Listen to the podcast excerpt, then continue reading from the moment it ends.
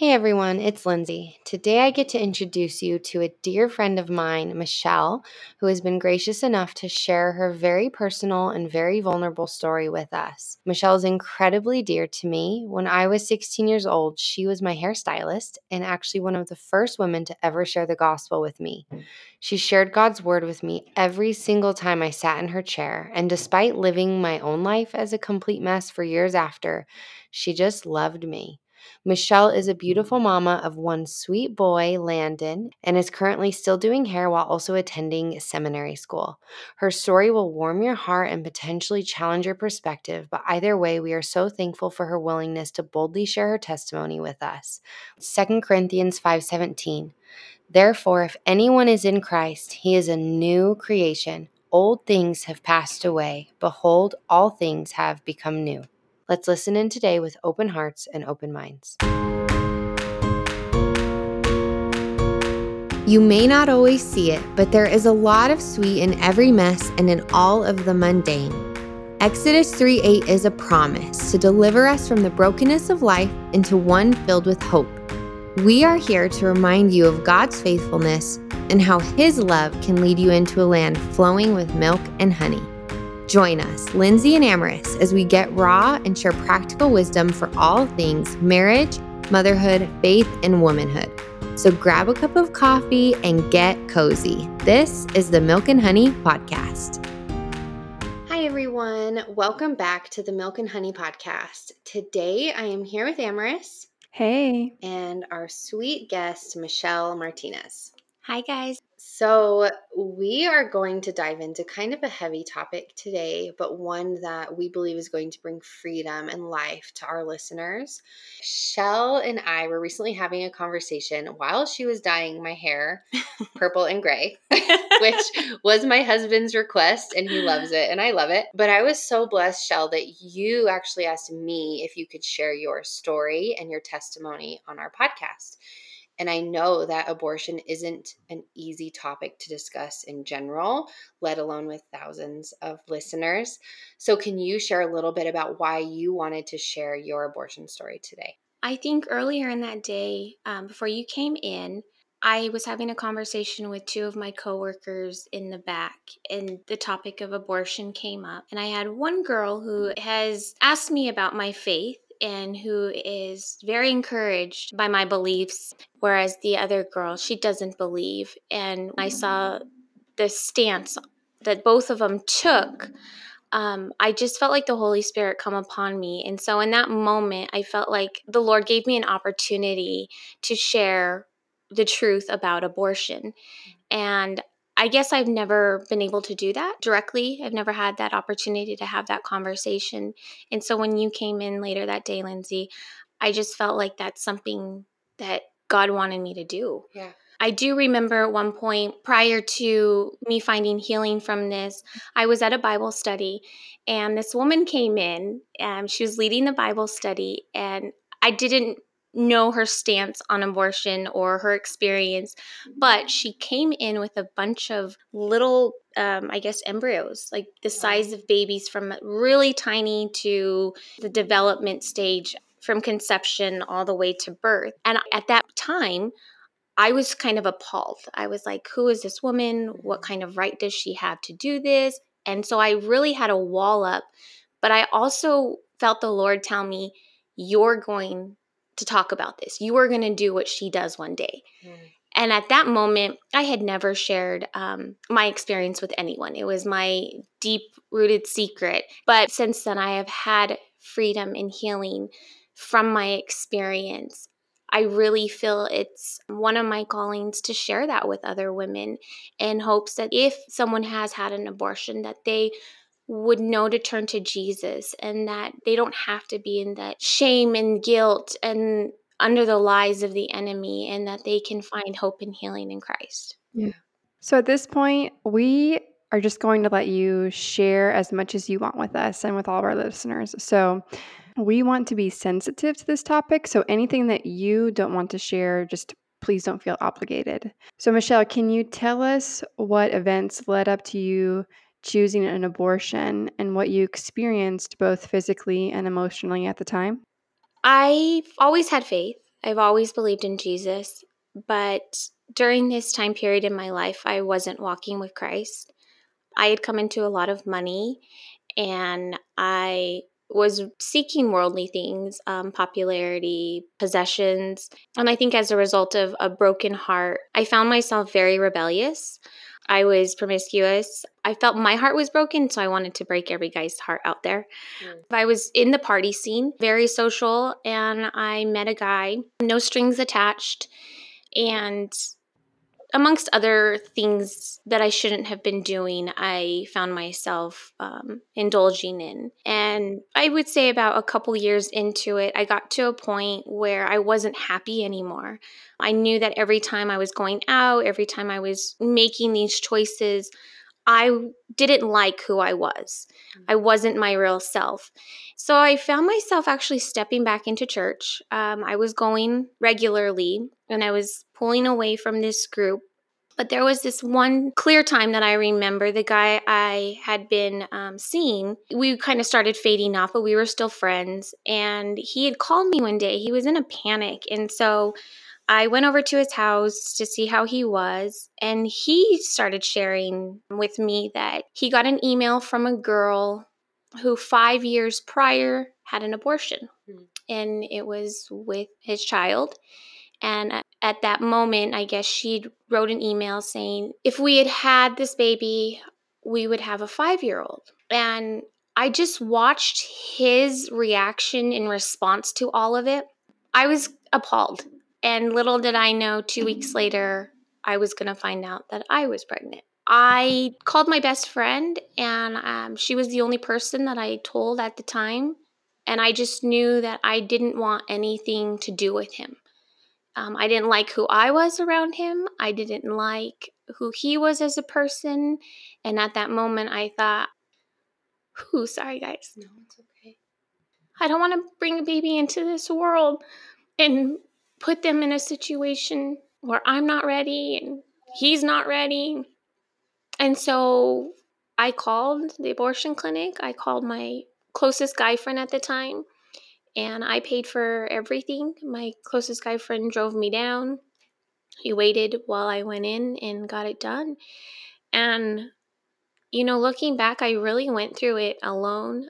Later on, I found out that my best female friend at the time, the, the only other person I told, ended up betraying me and telling mm-hmm. the father. And then I found out through other friends that the guy was just bashing me. Um, I guess there was one night I wasn't around and he asked where the baby killer was. Um, and so I had a real deep hatred for him. Mm-hmm. I never really hated anyone mm-hmm. in my life, but I could not stand him. I it was just like I was just this mockery. Shell is truly one of the most joyful, loving people I've ever met. She just lights up any room. And I think the season of life that you went through in this period, it just stole so much of your joy. And knowing you for so long, I mean, we've known each other for almost 14 years mm-hmm. now. Yeah. During that season, when I would see you time and time again, it, it was like your light had been dimmed a little bit. Mm-hmm. Like there was something stealing your joy and walking in that place of, you know, guilt and mm-hmm. shame and having the knowledge that God can redeem brings hope, mm-hmm. right? Yes. But where were you at that time in having him call you a baby killer and and struggling with the feelings what were you feeling post abortion what kind of emotions did you have directly after and years down the line even though I was going to church, I think the lifestyle as far as drinking, that didn't stop. Mm-hmm. And so I don't think I ever recognized my real feelings. Mm-hmm. Um, I think I put on this tough exterior, like it doesn't bother me he doesn't bother me. I obviously distanced myself from him in that group. And really, I didn't see the full effect of it until five years later. Mm-hmm. It was a couple years after I had my son, and I got pregnant again. It was a planned pregnancy, and I miscarried 12 weeks into the pregnancy. And so, hindsight, I see how all of this relates to each other. But I think it was when I had the miscarriage that I really broke. I think there was a lot of postpartum stuff I was dealing with. I was never mad at God. I, I didn't blame him. I felt like this is what I deserve. I gave away a baby he gave to me, and now one that I want so badly, he's taken away. And at that point, I think it was the beginning. Can't say it was rock bottom. It was the beginning to a rock bottom because there was so much shame and guilt and anger and heartache. And I just kept masking it with the alcohol. Though I would read the Bible, I would drink and then read the Bible. So God's word wasn't clear because I wasn't sober minded it really wasn't until I went through post abortion Bible study that I really understood what God's word meant. I really received God's forgiveness and I received peace from all of it. I remember in the Bible study, there were several different women, and the study wasn't just for women who had had an abortion, but anyone who lost a child, or there was a, one woman who she lost her childhood um, so we got to enter into this study and we got to mourn the loss of that child or multiple children, whether it was an abortion, miscarriage, a death, maybe later on in life. There was actually a woman in there who was a product of a failed abortion. She was from China. Her mom had aborted her, and at the clinic, a nurse came out and heard a baby crying and found her. And obviously, for reasons, couldn't keep her, and so they she dropped her off at the doorstep of um, a Christian church. And so this woman had no children herself, and she was in the class because she was seeking healing yeah. Mm. from not being wanted. Wow. So the study was just, it was just amazing. And I, I found a lot of forgiveness in in that particular study. I understood God's word. So one of the greatest things that I found from the healing was that we had to write anger letters mm. and forgiveness letters. Ones in which, if we wanted to send them to people, we could. Mm-hmm. Um, it wasn't recommended. Yeah. But in the study, I wrote an anger letter to the father, and then I wrote a forgiveness letter to myself and to him. Mm. And I never sent either one of them out, but about two years after I wrote those letters, I received a message from him mm-hmm. on social media in the best way he possibly could. Mm-hmm. He was making amends and he had um, apologized and he asked if I would forgive him. Mm. And so I think that was cool to mm-hmm. experience that. Yeah, to have some sort of closure. Yeah. And one thing that you mentioned was when you miscarried your baby, that you had felt like almost God wasn't giving you this baby or that you didn't deserve this baby because you had aborted mm-hmm. your baby.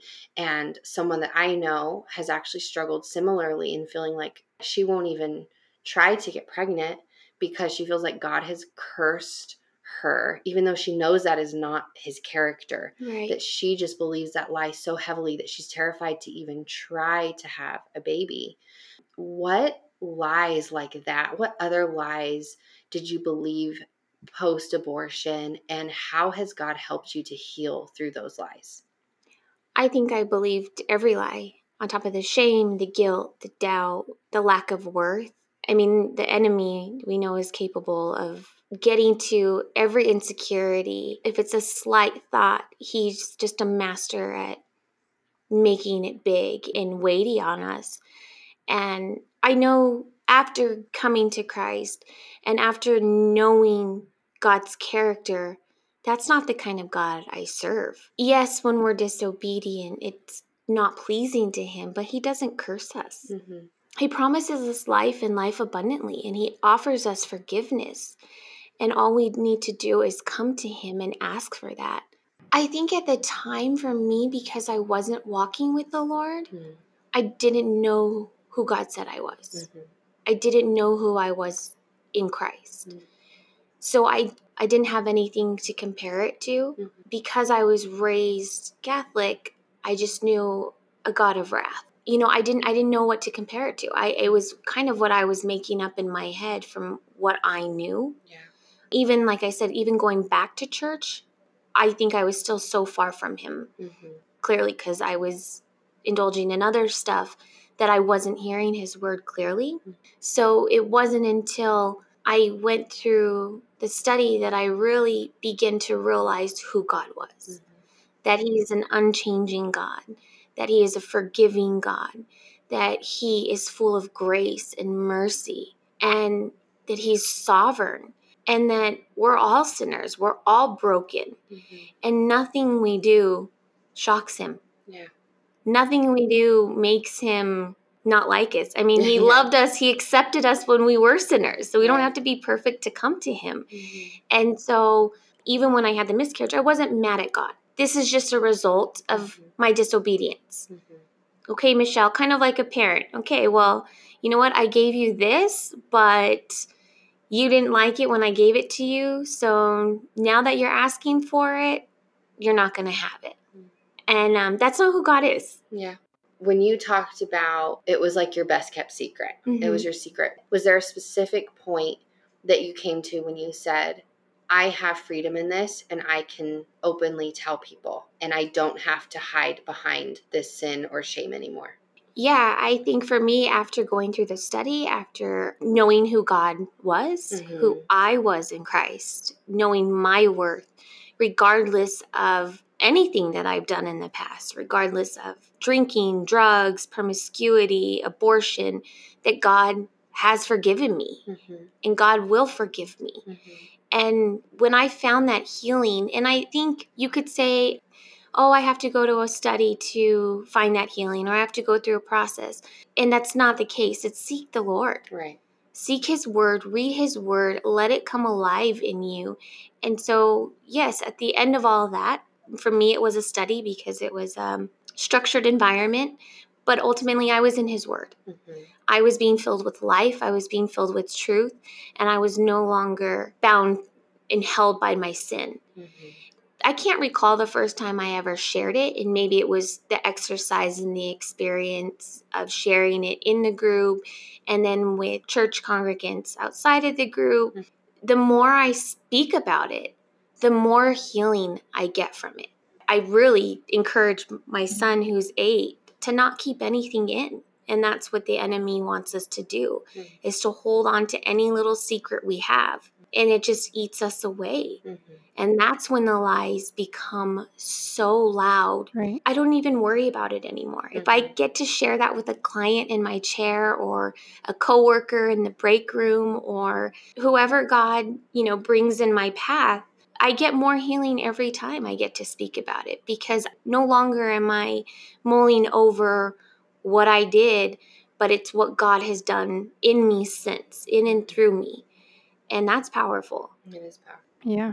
It makes me think of that scripture that we overcome the enemy by the blood of the Lamb and by the word of our testimony. Every time that you have shared your testimony, it has ripped away power from the enemy to exert mm. over you, you know? Yeah. Michelle, what would you say, based on your own experience, to Christian women who advocate for abortion or are considering an abortion for themselves? So, for Christian women who advocate for abortion, I don't think they can call themselves Christians. I believe in a God who does not stand for that.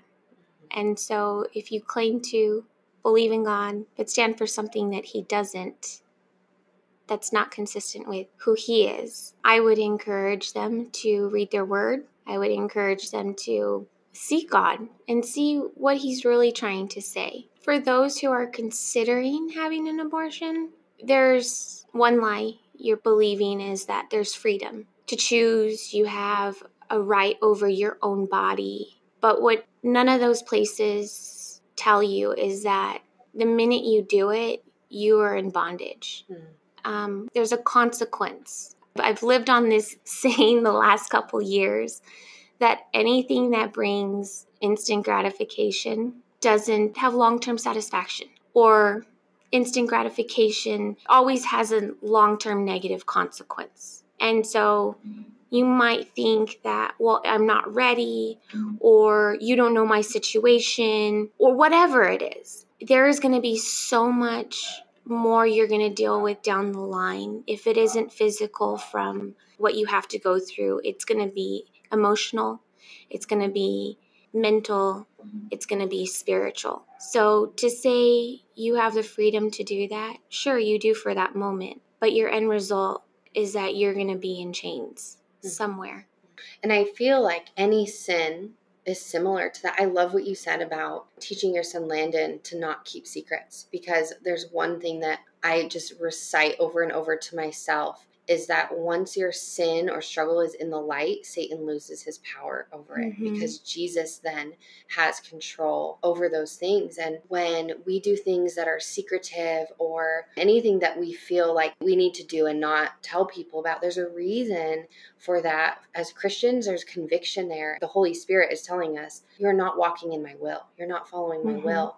And when we fight that and battle that, I believe that's where Satan just deceives and distracts, destroys our walk. He destroys our faith because yeah, definitely. we ourselves get in the way of God's will because we say, No, I have a right over my body. I have a choice over these things. And God is saying, I am not trying to keep you from good things. Mm-hmm. I am trying to save you from deception and destruction in your life. I am trying to bring you and offer you complete freedom mm-hmm. in myself. I am not a God who hates sin because it brings you joy. Mm-hmm. I am a God who hates sin because I love you so much that I want to keep you from it. Mm-hmm. And it makes me think of Oprah. My husband just recently told me this there is this movement of shout your abortion, and you're supposed to shout your abortion from the rooftops in pride of what you've mm. done. And so many women that I have talked to, and I shared this with you, Shell, they've come to me and they said, How can you compare abortion to mass genocide? And I respond with, How can you not? Mm-hmm. It's 1.6 billion babies have been killed since 1980. And all that they usually can say in response is, It's my body, it's my right.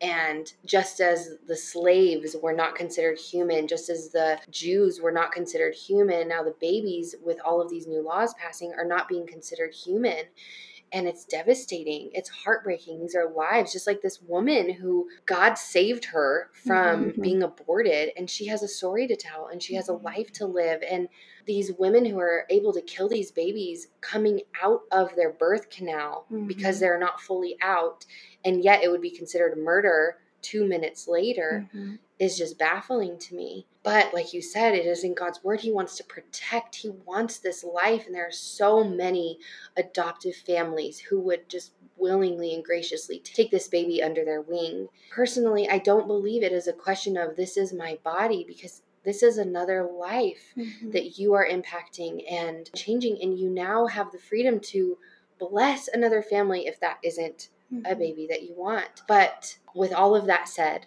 God heals yes. and God redeems and God restores. And yes. there is so much sin that all of us, myself, Amaris, and Shell, mm-hmm.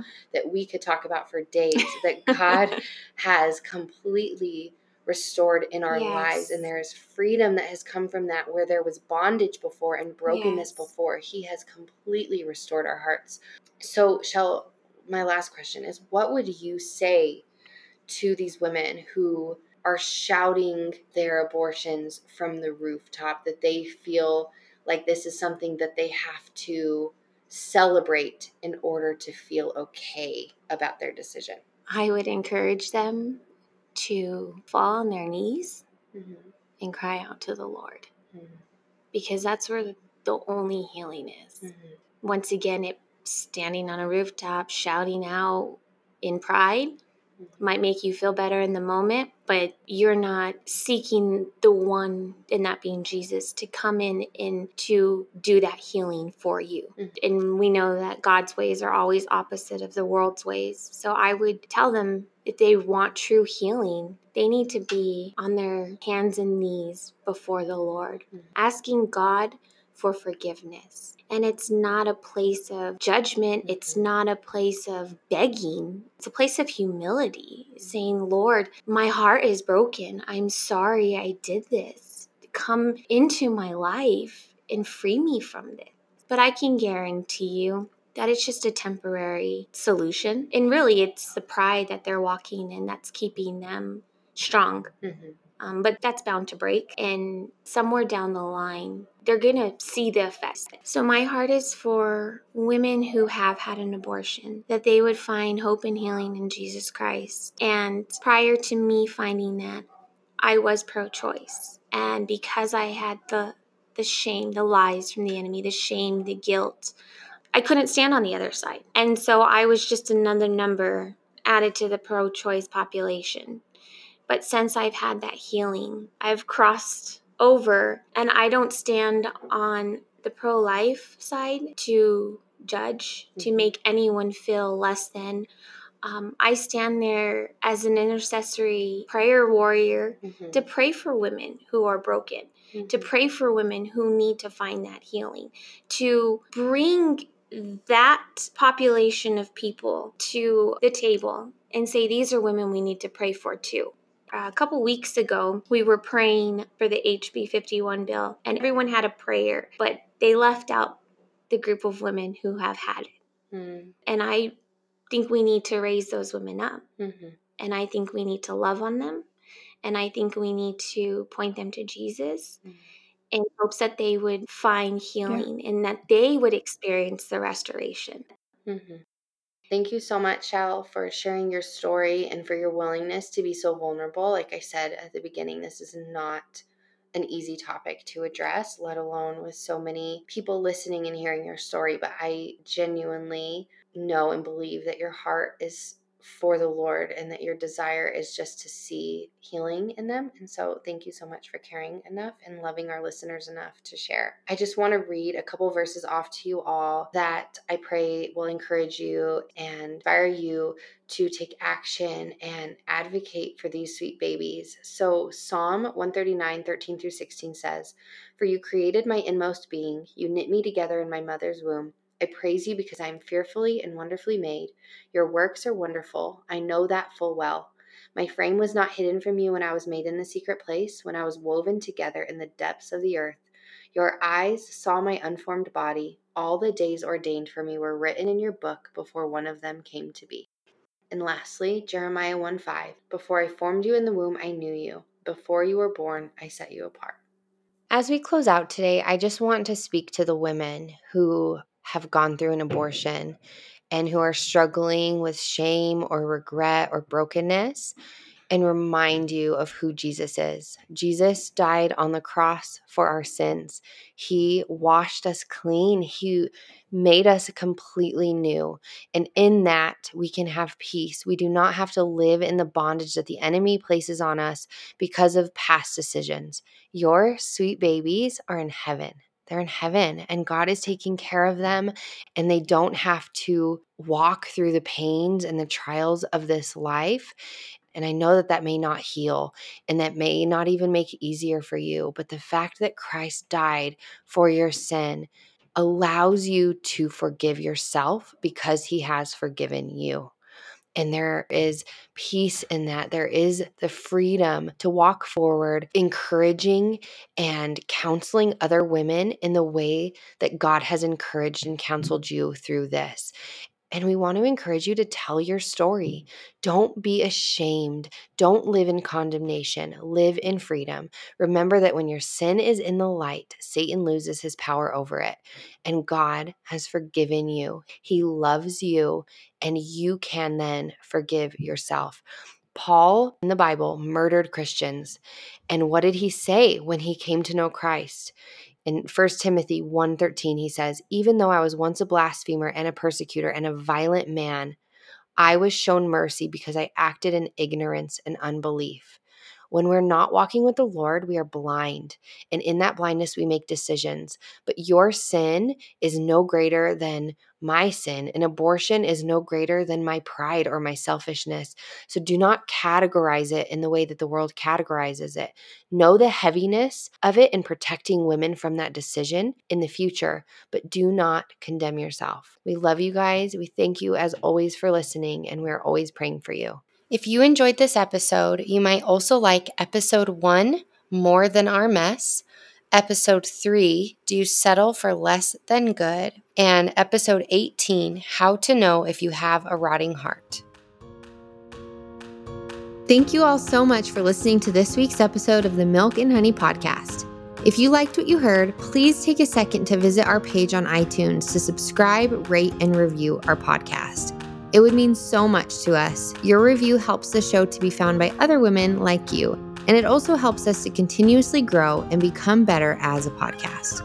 For a daily pick me up, follow me, Lindsey, on Instagram at Sparrows and Lily, and Amaris at Amaris Beecher. Tune in next week for more laughter, fun, hope, and encouragement. Bye, guys.